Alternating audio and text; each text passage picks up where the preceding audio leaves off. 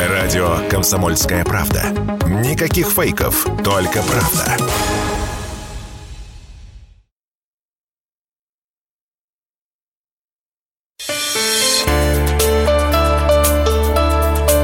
Темы дня.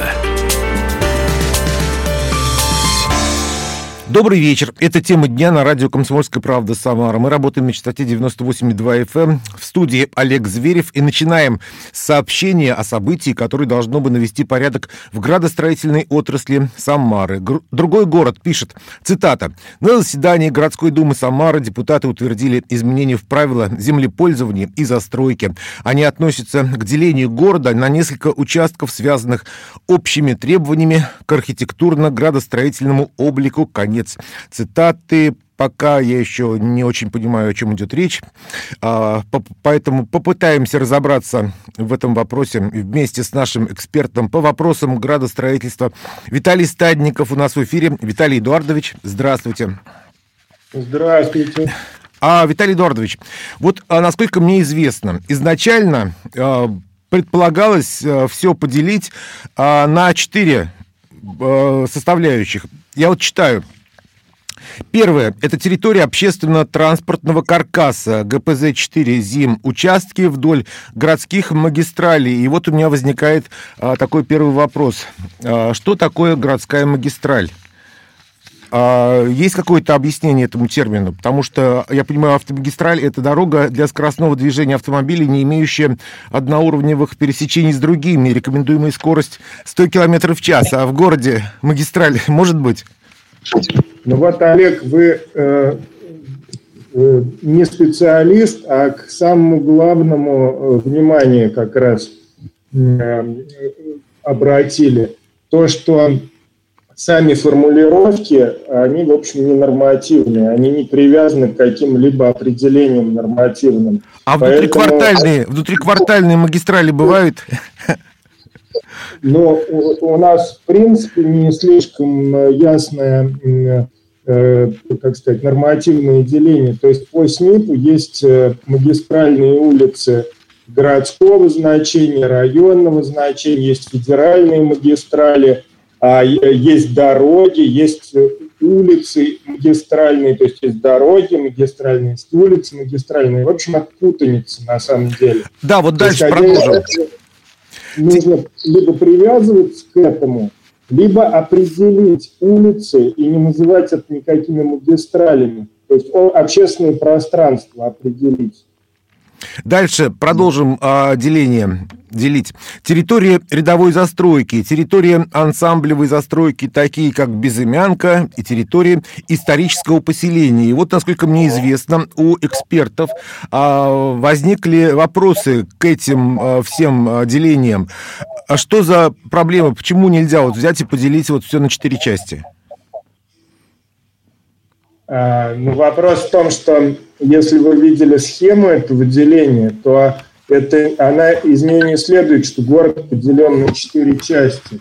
Из нее следует, что есть определенный фрагмент, к которому внимание приковано, а, в общем-то, большая часть города, она никаким образом, она, видимо, относится, то ли она относится к территории рядовой застройки, то ли вообще ни к чему не относится. И, в принципе, тут получается, что это деление, а, ну, как бы оно а, совершенно... То есть я вот вижу, например, условное обозначение, а, вот эти вот территории общественно-транспортного каркаса, то есть, да, там обозначены, например, Московское шоссе, Новосадовое, и еще каких-то несколько улиц, но далеко не все, по крайней мере, из этой схемы это не видно есть э, некая схема рядовой застройки, то есть это вроде бы как все подряд, э, где есть селитьба, где есть жилье, то есть, видимо, жилые зоны. Территория а, э, АГО-3 – это так называемый КРТ, то есть это по сути… А, нет, это ансамблевая застройка. И возникает вопрос, а где они, эти ансамбли, почему они так определены? То есть в генеральном плане и в зонах охраны, то есть ни в каких нормативных документах они не фигурируют. Они должны иметь э, юридическое обоснование. единственная зона, которая имеет юридическое обоснование, территория исторического поселения. Она определена э, постановлением, она закоординирована, у нее есть четкая граница. Все остальное не имеет, э, ну, все остальное совершенно субъективно. Вот. И, и здесь нужно просто разделить вопрос на две части. Нужно это деление э, для регулирования или не нужно? С моей точки зрения, принципиально деление города на э, различные подходы, конечно, нужно, потому что ну, улицы, в котором транспорт движется, большие общественные пространства, они должны иметь один подход, историческое поселение – особый подход, а, а территории селитебной застройки, то есть, условно говоря, внутриквартальные территории – третий подход. Это как минимум. А по-хорошему нужно разделить город на большее количество частей, выделить в них Э, особые э, э, ну, там, особенности свои. Потому что, например, вот то, что они обозначают ансамблями, это действительно особенность застройки. Это сталинские ансамбли, 40-е, 50-е годы, которые, ну, к ним подход должен быть не такой, как к микрорайонам, там другого типа застройки. И к ним нужно определить свой подход. Но, то есть принципиально нужно действительно делить, но границы, которые определены для этого деления, они неубедительны, они ни к чему не привязаны, то есть не, не обоснованы. И, и самое главное, то что, то, то, что предлагается в качестве регулирования, регулированием не является. То есть если прочитать текст, из него ничего не следует. То есть это очень субъективное определение. Ну, например, вот, э, например, территория исторического поселения. Это самое хорошее, что у них есть. Там написано «определяется в соответствии с утвержденными требованиями к регламентам исторического поселения». А, хорошо, правда, регламенты не приняты, поэтому никто его никак сейчас не определяет. Точка. Никак не регулируется в результате принятия этих зон. Дальше вот эти три зоны. Общественно-транспортный каркас, планируемая застройка, Э, КРТ, ну, это заводы всякие. И вот это вот там рядовая застройка и так далее. И они все имеют, э, вот по крайней мере по версии, которую я видел в рабочем состоянии, совершенно одинаковый регламент. То есть у них ничего, ничем, ничем они не отличаются. И дальше, например, э, всякие требования, которые вот как хочешь, так и читай, они субъективные. Например, Местоположение объекта капитального строительства определяется с учетом обеспечения нормативных ну, требований, продолжительности, там, инсоляции, непросматриваемости жилых помещений, требований противопожарной безопасности. Ну, это и так э, нужно соблюдать. То есть для этого не нужен этот документ. В лю- любой проект, он должен инсоляцию э, соблюдать, требовать требования пожарной безопасности – а непросматриваемость окон, об этом еще ну, нужно поспорить, потому что в старом городе или в сталинских районах они просматриваются, и это характер застройки особенный. Виталий Дордович, а в итоге Дума да. все-таки отреагировала на протест архитектурной общественности, и у нас получается, что деление пойдет... А как на... отреагировала? А вот, вот так, что они сократили количество вот этих вот зон, и смотрите, в итоге э, документ утвержден в таком виде, а, тоже цитата, территории городской, городской застройки в границах Самары и территории исторического поселения а и Б сидели на трубе, пришли к тому же самому, что уже есть. Но, Или я неправильно понимаю? Но, но, да, то есть с моей точки зрения сейчас э, просто город э, как бы сделал формальную работу. Почему вообще возник вопрос о том, что нужно э, требования к этому так называемому АГО, архитектурно-градостроительному облику сделать? Потому что э, в прошлом году была внесена поправка в градостроительный кодекс, которая требует вот наличия такого документа – и формально они его как бы сделали, но документ этот не регулирует ровным образом ничего. А, и все, точка. То есть я вам прочитал только один пункт, но там все пункты такие. То есть их невозможно, ну как бы невозможно э, э, все это соблюсти э, при... Вот я не понимаю, как можно это соблюсти. Например, при, при, там, необходимо предусматривать применение различных вариантов отделки фасадов. Технологические возможности должны позволять использование не менее двух типов отделочных материалов, отличающихся друг от друга фактурой и форматом. Почему? Вопрос. Виталий Эдуардович, да.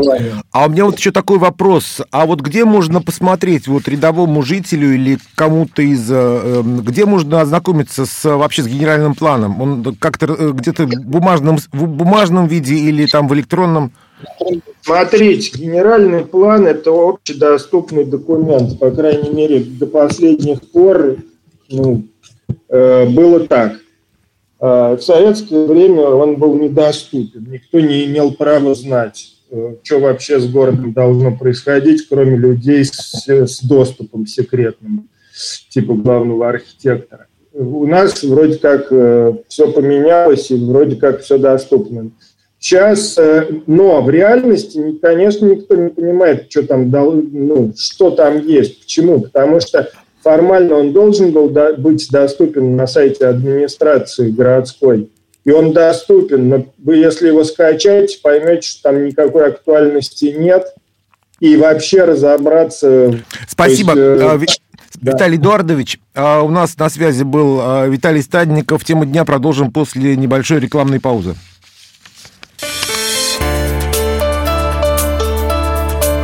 Темы дня.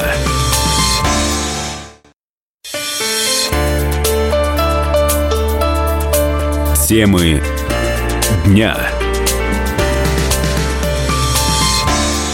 Темы дня на радио «Комсомольская правда» Самара. Продолжаем. В студии по-прежнему Олег Зверев. И теперь к нашей любимой теме общественный транспорт Самары, который с недавних пор напоминает трамвайно-троллейбусно-автобусный ад. И сегодня утром Интернет взорвала информация на сайте ОКО Государева. Напомню, ТТУ и Самара Автогаз проверяет прокуратура. И вот цитата. Прокуратуре Самары в отношении директоров предприятий-перевозчиков возбуждено 45 административных дел об административных правонарушениях. А, конец цитаты. И сейчас сразу от слов переходим к делу. У нас в эфире заместитель прокурора Самары Юлия Никитина. Юлия Борисовна, здравствуйте. Добрый день. Давайте прямо по существу. Почему была инициирована проверка Самаравтогаза, ТТУ, а и какие вот эти самые 45 нарушений, что они... Это вот из-за них такой транспортный коллапс случился в Самаре? Э, да, спасибо за вопрос. Значит, проверка прокуратурой города Самары была инициирована в связи с многочисленными публикациями в средствах массовой информации о нарушениях в сфере транспортной доступности, постоянным мониторингом ситуации на дорогах. То есть мы видели также большие скопления людей на остановках – невозможность добраться людей до места работы. Я также являюсь жителем города и понимаю, что происходит, как работает наш общественный транспорт и насколько проблематично уехать, особенно из отдаленных районов города. А в связи с этим прокуратура инициировала проверку э, деятельности предприятия ТТУ и Самара Автогаз. Указанные предприятия работают э, по муниципальным контрактам, имеют техническое задание, количество маршрутов, требования к выходу транспортных средств, интервалу движения, качеству транспортных средств, ему техническому состоянию. Все эти требования в большинстве случаев по муниципальным контрактам нарушались, в связи с чем по каждому отдельно контракту в отношении руководителей э, и муниципального предприятия, и предприятия э, Самара Автогаз дана оценка о возбуждении дела по части 7 статьи 732 Кодекса об административных правонарушениях.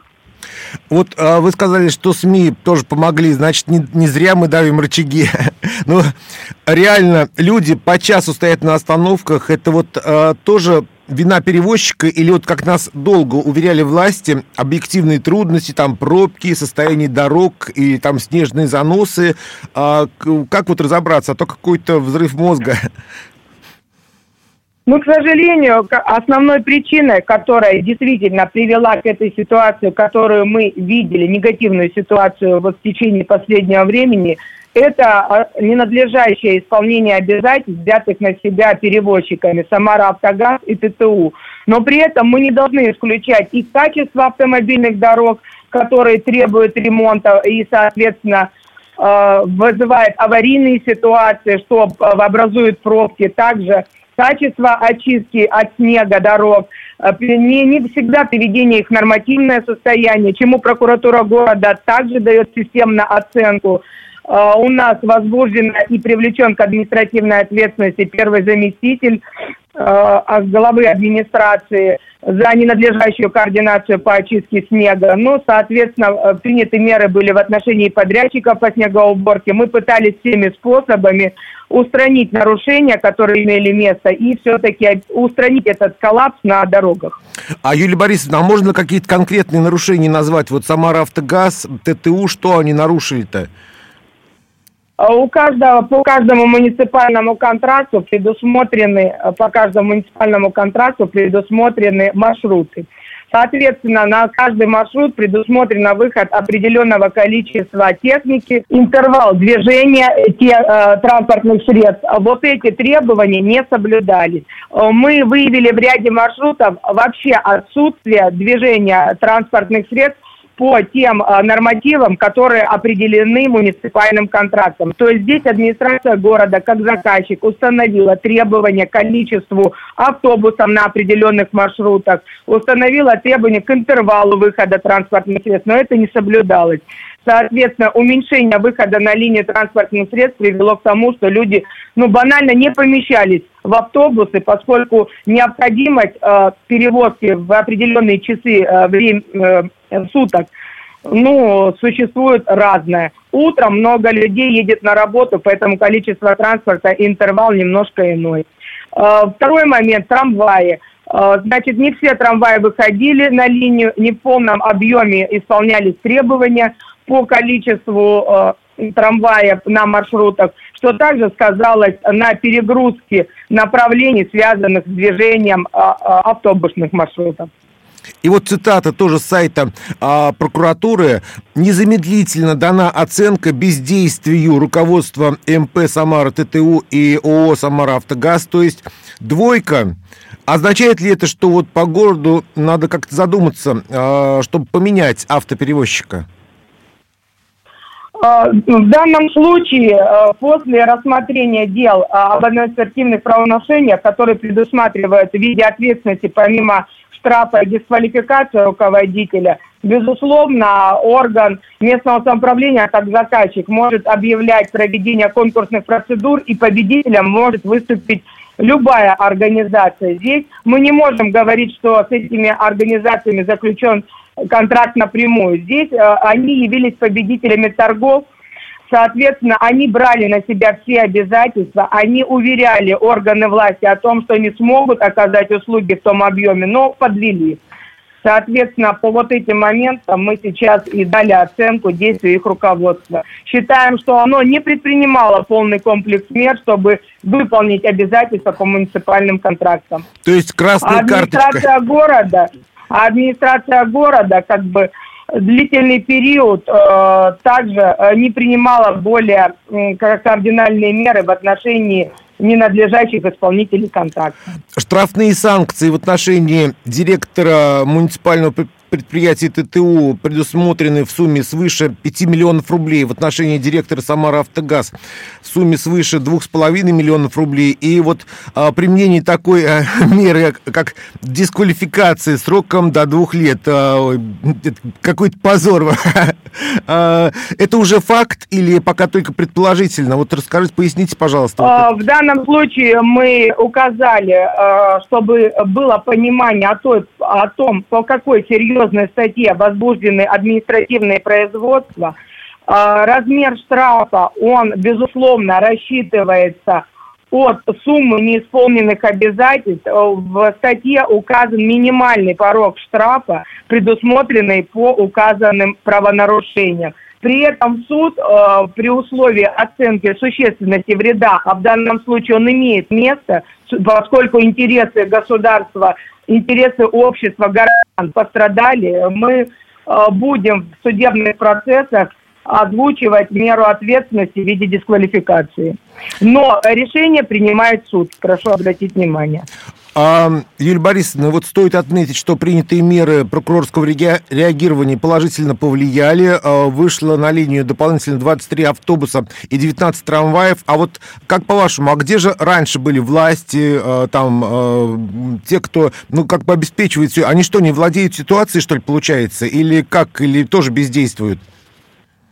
Ну, в данном случае, как бы, на мой взгляд, Э, меры ответственности в отношении подрядчиков, э, исполнителей контрактов, э, сказались именно с их стороны инициированы действия, которые привели к выпуску на линию большего количества транспортных средств и надлежащего исполнения контрактов, которые продолжают действовать в настоящее время – в данном случае администрация города никаким образом не предпринимала меры в отношении подрядчика. Меры приняты надзорным органом. И я думаю, именно последствия тех, а, тех э, возможные последствия за нарушение а, правил перевозки и исполнения контракта, они как бы и явились именно вот инициативой того, чтобы все-таки работа транспорта начала налаживаться. И вот ранее депутат Государственной Думы Александр Хинштейн писал, что, цитата, «В прошлом году облправительство отказалось от получения в лизинг 250 комфортабельных автобусов по сниженной 5% ставке. Они бы могли кардинально решить проблему городских перевозок, но, похоже, решать ее никто не хочет. Вот то, что этому факту может быть дана какая-то правовая оценка? Ну, в данном случае вы э, сделали акцент на том, что решение принималось правительством региона, и как бы надзор за, за действиями либо бездействием регионального правительства осуществляет прокуратура Самарской области. Поэтому в данном случае я не уполномочена оценить оценить характер э, нарушений, имели ли они место, либо каким-то иным образом дать комментарий по этому вопросу. Спасибо, Юлия Борисовна. Заместитель прокурора Самары Юлия Никитина была у нас в эфире, а темы дня продолжим после новостей и рекламы.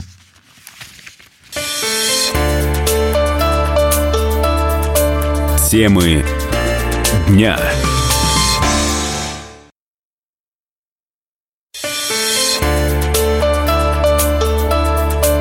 Темы дня.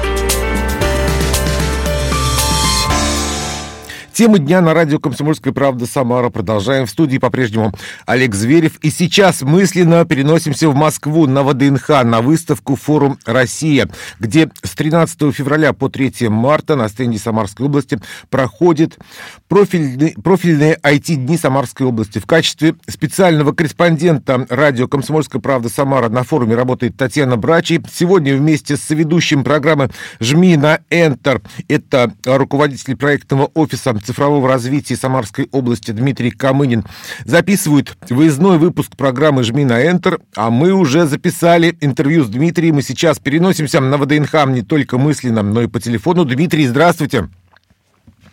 Здравствуйте, здравствуйте, Олег. Здравствуйте, уважаемые радиослушатели. Всем привет с ВДНХ выставки форума «Россия» и со стенда Самарской области. Как проходят IT-дни Самарской области на ВДНХ? А какую программу привезли?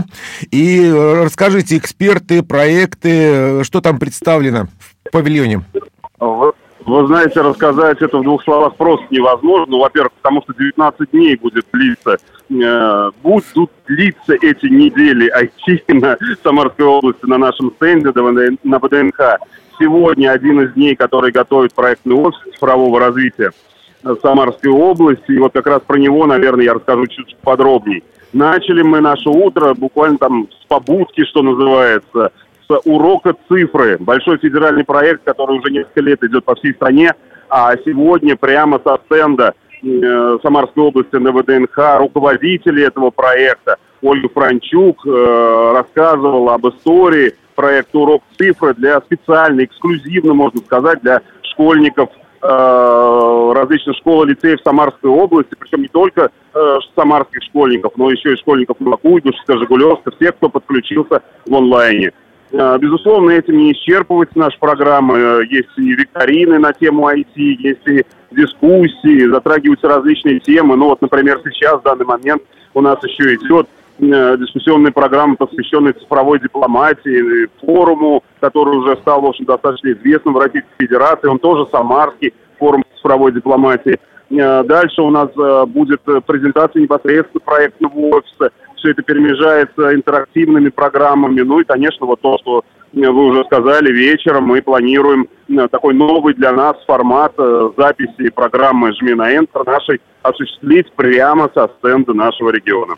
А что говорят эксперты по поводу нашего стенда? Вот э, есть кто-то, какое-то федеральное мнение, которое, ну, как бы вот а, можно считать таким вот компетентным, авторитетным, что какую оценку мы получили?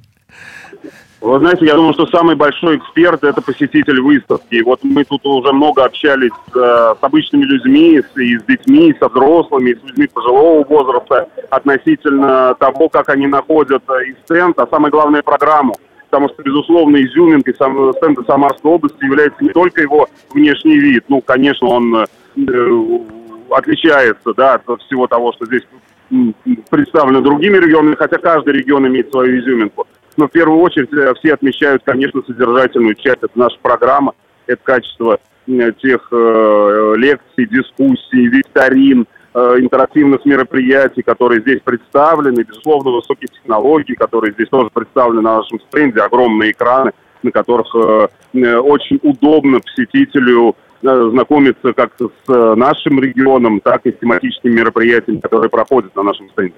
А, Дмитрий, вот вы рассказали о форуме по цифровой дипломатии. Можно поподробнее, что такое цифровая дипломатия? Вот в двух словах, вот, чтобы радиослушателям было понятно. Давайте в двух словах, э, наверное, это можно охарактеризовать так. Цифровые технологии, они проникают в каждую сферу нашей жизни. И даже, сказал бы, самую такую консервативную, закрытую сферу, как сфера международных отношений, сфера дипломатических взаимодействий.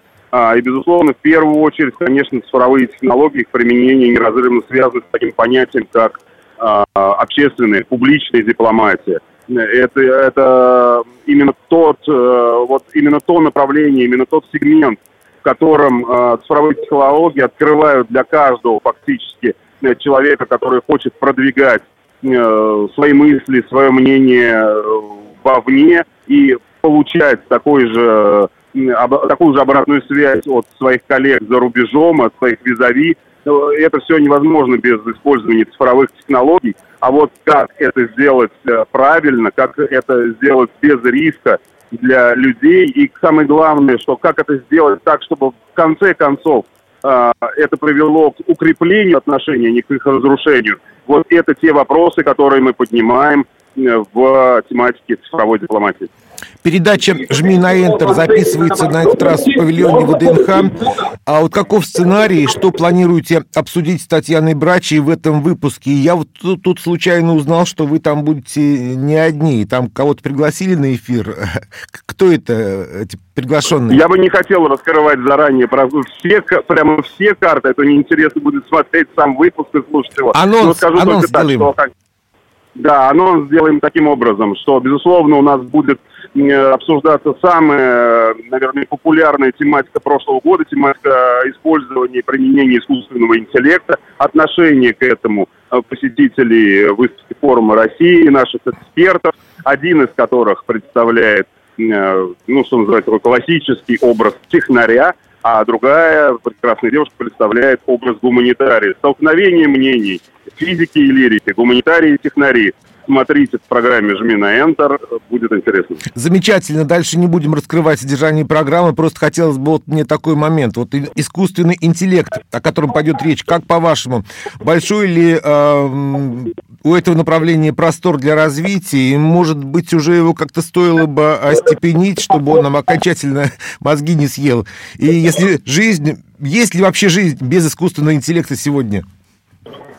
А, вы знаете, я вам скажу так, что любой искусственный интеллект, а, я специально говорю в кавычках, говорю в кавычках это, это слово, это словосочетание, он, это продукт деятельности, конечно, интеллекта естественного. И уж если человеческий разум смог сгенерировать такое сложное программное обеспечение и такие огромные базы данных для его обучения, то, наверное, нам должно хватить того же самого нашего разума для того, чтобы технологии эти не вышли из-под контроля человека.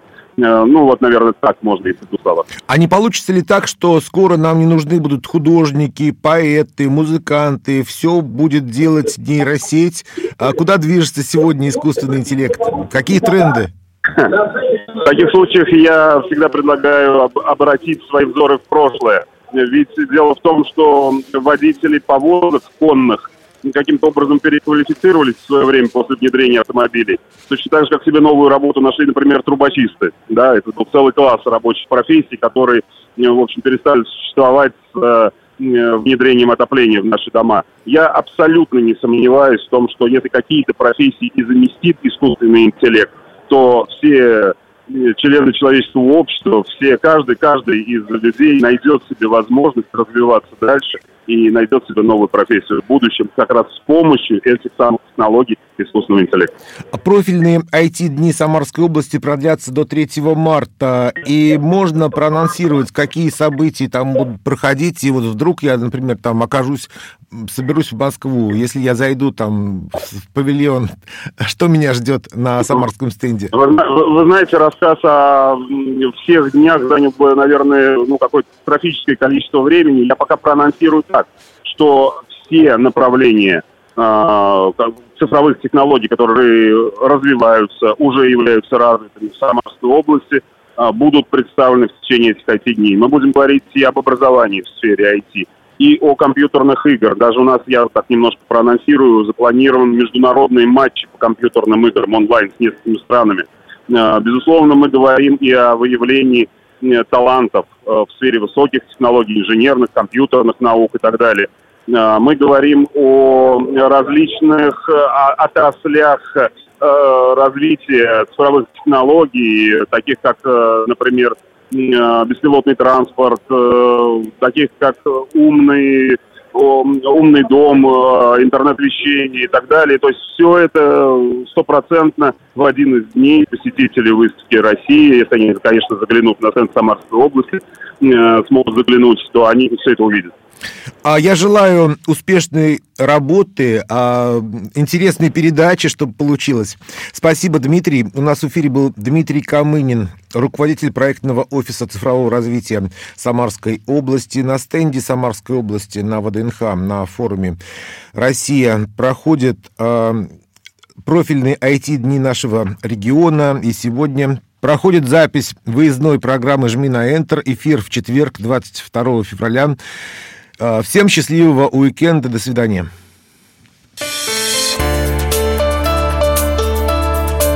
Темы дня.